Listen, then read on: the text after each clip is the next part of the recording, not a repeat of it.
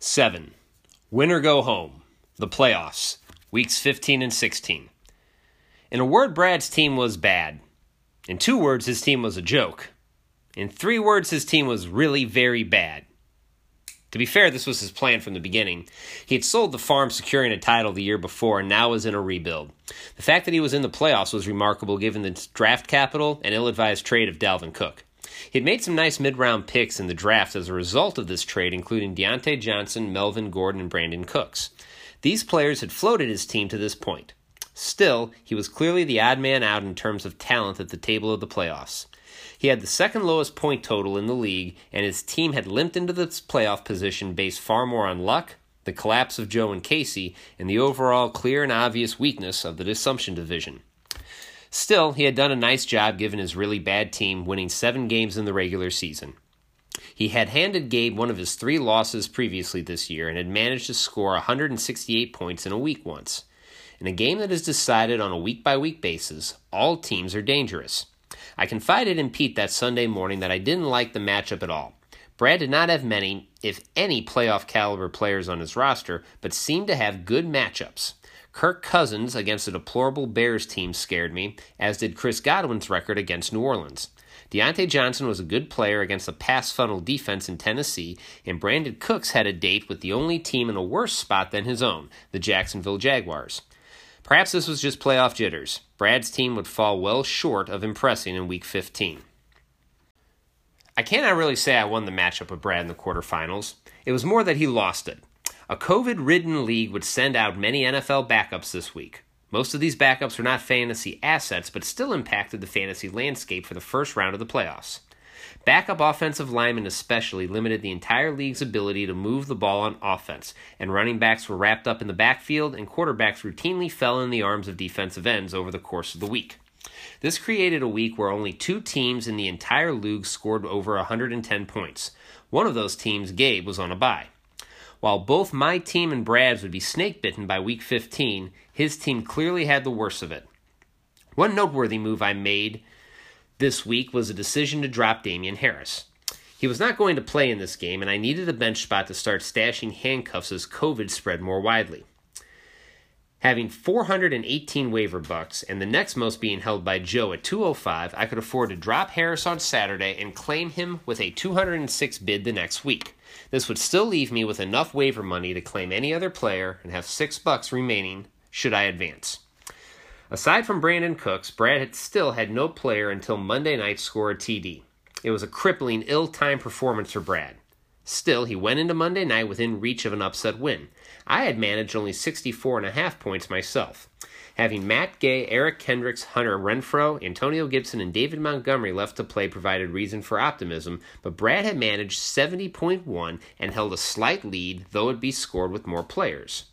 Still, his quarterback Kirk Cousins and linebacker Roquan Smith remained to play Monday evening. I was about where I began the week when it started. A game that I should win, but by no means was assured victory. Renfrow disappointed in the early Monday night COVID rescheduled game. He was a big piece to my stretch run, but week 15 was a bust as he managed only 4.2 points. Still, I was in the driver's seat, and Brad was lacking players. It seemed evident that the game would come down to the Monday night matchup where I had three and Brad his final two players left. Things got off to a good start for Brad as Captain Kirk Cousins led the Vikings down the field on the first drive and threw a touchdown. Brad needed a big game from Cousins to win, and the first piece of that game was in place. Yet, much like the first drive of the Packers' divisional game against the 49ers in 2022, this was the end of the dramatics for Cousins. He would throw another TD that night, but only accrue 87 total pass yards in a 10.48 point effort. Roquan Smith failed to provide the big play required as well, and totaled only 6.5 points. Still, a lead remained for Brad as David Montgomery and Eric Kendricks also fell victim to the COVID blues and scored only 11.8 points between them.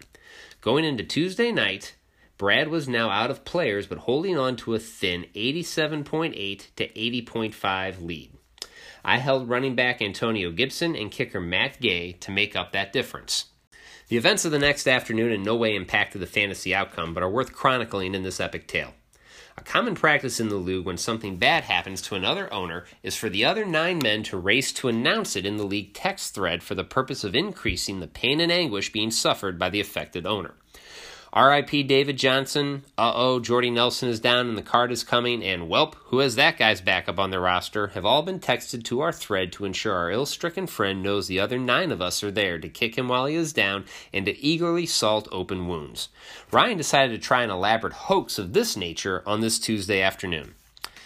It was around 1 p.m. when Ryan sent to the league the screenshot of a tweet from Adam Schefter breaking the story that all Tuesday night games were canceled due to COVID. He followed this up by screenshotting another tweet by Matthew Berry confirming this report and stating that fantasy owners in the playoffs tonight are left shaking their heads. This would leave me short of Brad's score and my playoff run over. These reports were more than a little suspicious from the get go. First, I follow both of these reporters on Twitter and had been deprived of the initial tweet that Ryan was supposedly screenshotting. Second, the NFL had made clear that no games would be canceled due to COVID, and they made good on this claim the previous year when Denver was forced to play a game with a practice squad wide receiver playing quarterback. Third, quick Google searches revealed no news of this on the internet. And lastly, this is the kind of eating stunt that only Ryan would dream up and expect to fool anyone. As I came to the conclusion this was almost certainly bogus, I opened my phone to see the usual chorus from the peanut gallery, chiding my dashed dreams and singing the praises of the alleged fantasy gods who had smited me. The real victim in this stunt was Brad. While my heart rate admittedly did increase a few beats upon my initial discovery of Ryan's screenshots, Brad responded with some joy at first, before commenting about needing to see more to really believe it. While this stunt was clearly directed at me, who needed eight fantasy points from two players to win, Brad was the obvious victim of Ryan's fantasy terrorism. Time will tell if this is a cursable offense. Once Ryan's plot was uncovered, things went on as usual. Matt Gay would score 10 points in the early game, and Antonio Gibson would pile the dirt on Grimetime's grave with 12.5 fantasy points, one of the better running back totals from this deplorable fantasy week. In all, the only quality fantasy performance on the week was Kevin, who tallied 144 points behind the Mahomes Hill stack that seemed snake bitten themselves on Thursday night, but rallied for big games in the fourth quarter and overtime. Other noteworthy storylines included the performance of the losers bracket. Ryan scored 109, a below average performance any other week.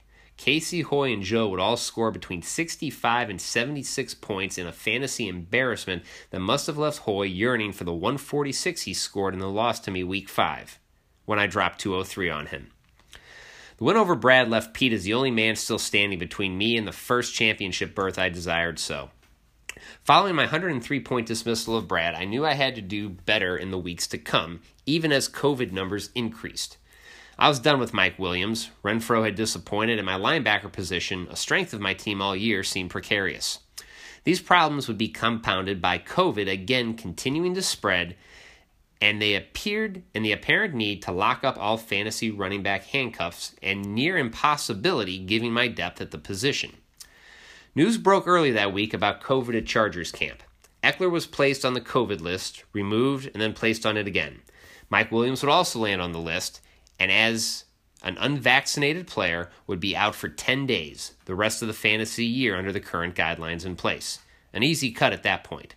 Given my massive amount of waiver bucks, I picked up Justin Jackson to replace Ekeler and Damien Harris with 206 waiver buck bids, leaving me with 6 bucks to carry into the title match should I advance. I also grabbed Josh Palmer, hoping that he would perform and I could start him in Williams' place if I survived to the next week as a depth piece for the semis. Waller still decorated my bench as I had yet to find anyone with a pulse to fill the tight end spot, and I prayed he would practice this week. He wouldn't. Another big question that remained was Josh Allen. He had a horrific matchup against New England this week, and I needed every point I could score to assure my spot in the championship.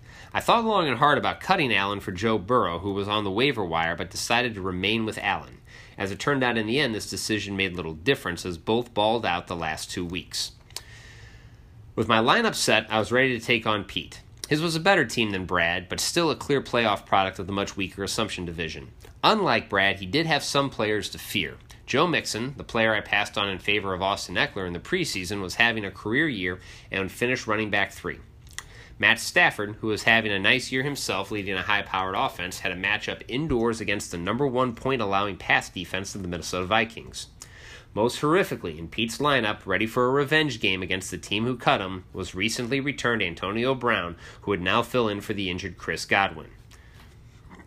As it would turn out, Pete never had a chance. My two waiver wire claims, Jackson and Harris, each surpassed 25 fantasy points. Unimpressed by the New England defense, Josh Allen dropped 30, and Packers great Davante Adams amassed over 23 points. These four alone were nearly enough to eclipse Pete's dismal 104. That was the product of only six points from Stafford, a goose egg by DeVante Parker, and only 2.1 points from George Kittle on Thursday night. I would coast into the championship week under the propellant of the highest total score in the league that week. The last former champion, the hope of the green jacket wearing jackasses to keep their club exclusive, had been blown from the sky by Win Rocky win without effort. This year, there would be a new champ in the league. Who that was, though, was still very much up in the air. The dogfight of the week was in the other semifinal game between Kevin and Gabe. The matchup would be decided by a post Christmas Monday night game in the Big Easy. Earlier this week, reigning champion Brad had traveled back from Colorado, trophy in hand for one of us to claim. Upon receiving this message in the text thread announcing it, Gabe arrogantly responded that Brad should just bring it by his house now. All eyes of the league watched as the troubled and quarterbackless New Orleans Saints took to the field against the Miami Dolphins. Alvin Kamara was the last player left on either roster, and Gabe had to make up a simple 5.9 point deficit in order to claim his place in the title week tilt. Seemed easy enough for a top five running back. Still, Kamara had come up short of this total twice this year, and once the previous week where he scored a year low 3.1 points. There was reason for doubt, even for the confident Gabe. The game got off to a horrific start for Gabe. Saints replacement quarterback, fourth round pick Ian Book out of Notre Dame was clearly no match for Miami's ordinary but still professional defense. The first quarter ended without a New Orleans first down and only seven yards by Kamara. Round one to Kevin. Kamara did manage to haul in a pass of significance in the second quarter to go with a few unimpressive carries to bolster his total to just over three fantasy points. Still, Kevin was alive at halftime. The third quarter was more of the same. A 10 yard gain from Kamara did bolster Gabe's score some, but when the fourth quarter began, Kevin still had a slight edge over Gabe. Following more uninspiring play by New Orleans and single digit yard carries by Kamara, he would finally break off a 19 yard run to give Gabe exactly the 5.9 points he needed to eclipse Kevin's total. The trophy could still be delivered to Mardell. After Gabe texted the group a remarkably unpoetic, phew, Kamara brought in another pass, fumbled, and the ball went back the other way for a touchdown. This would score negative two points and place Kevin back in the lead if the video review of the turnover held up. It did not. The ball went back to the Saints, and Gabe had 10 minutes of game time left to pad his lead. While Gabe was now ahead of Kevin in fantasy, the reality of the game between the Dolphins and Saints was now changing rapidly. The Saints had scored only three points all game and had been completely unable to move the ball and were now forced into a situation where they had to pass. Moreover, Mark Ingram had been rotating in and seemed to come in as a pass catcher and blocker. The result being that Kamara received zero more touches in the final 10 minutes of the contest as he was rendered ineffective by Ingram, Tony Jones Jr., and the New Orleans need to throw the ball. When the final whistle blew, Gabe was clinging to the same .06 lead over Kevin as when the fumble was overturned. This amounted to less than one yard receiving or rushing to decide a matchup involving 26 players on both sides. Still, a win is a win, and Gabe was now set to face me for all the marbles. I was unhappy with this outcome. Gabe's team was clearly better than Kevin's top to bottom, though Kevin perhaps held more of a high end punch than Gabe given the Mahomes Hill stack. Still, either opponent would be formidable.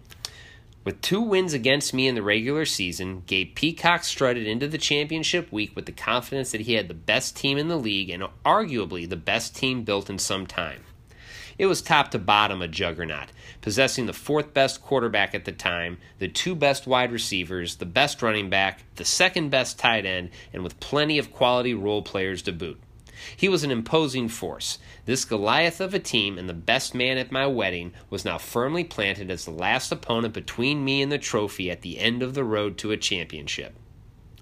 Or so we all thought.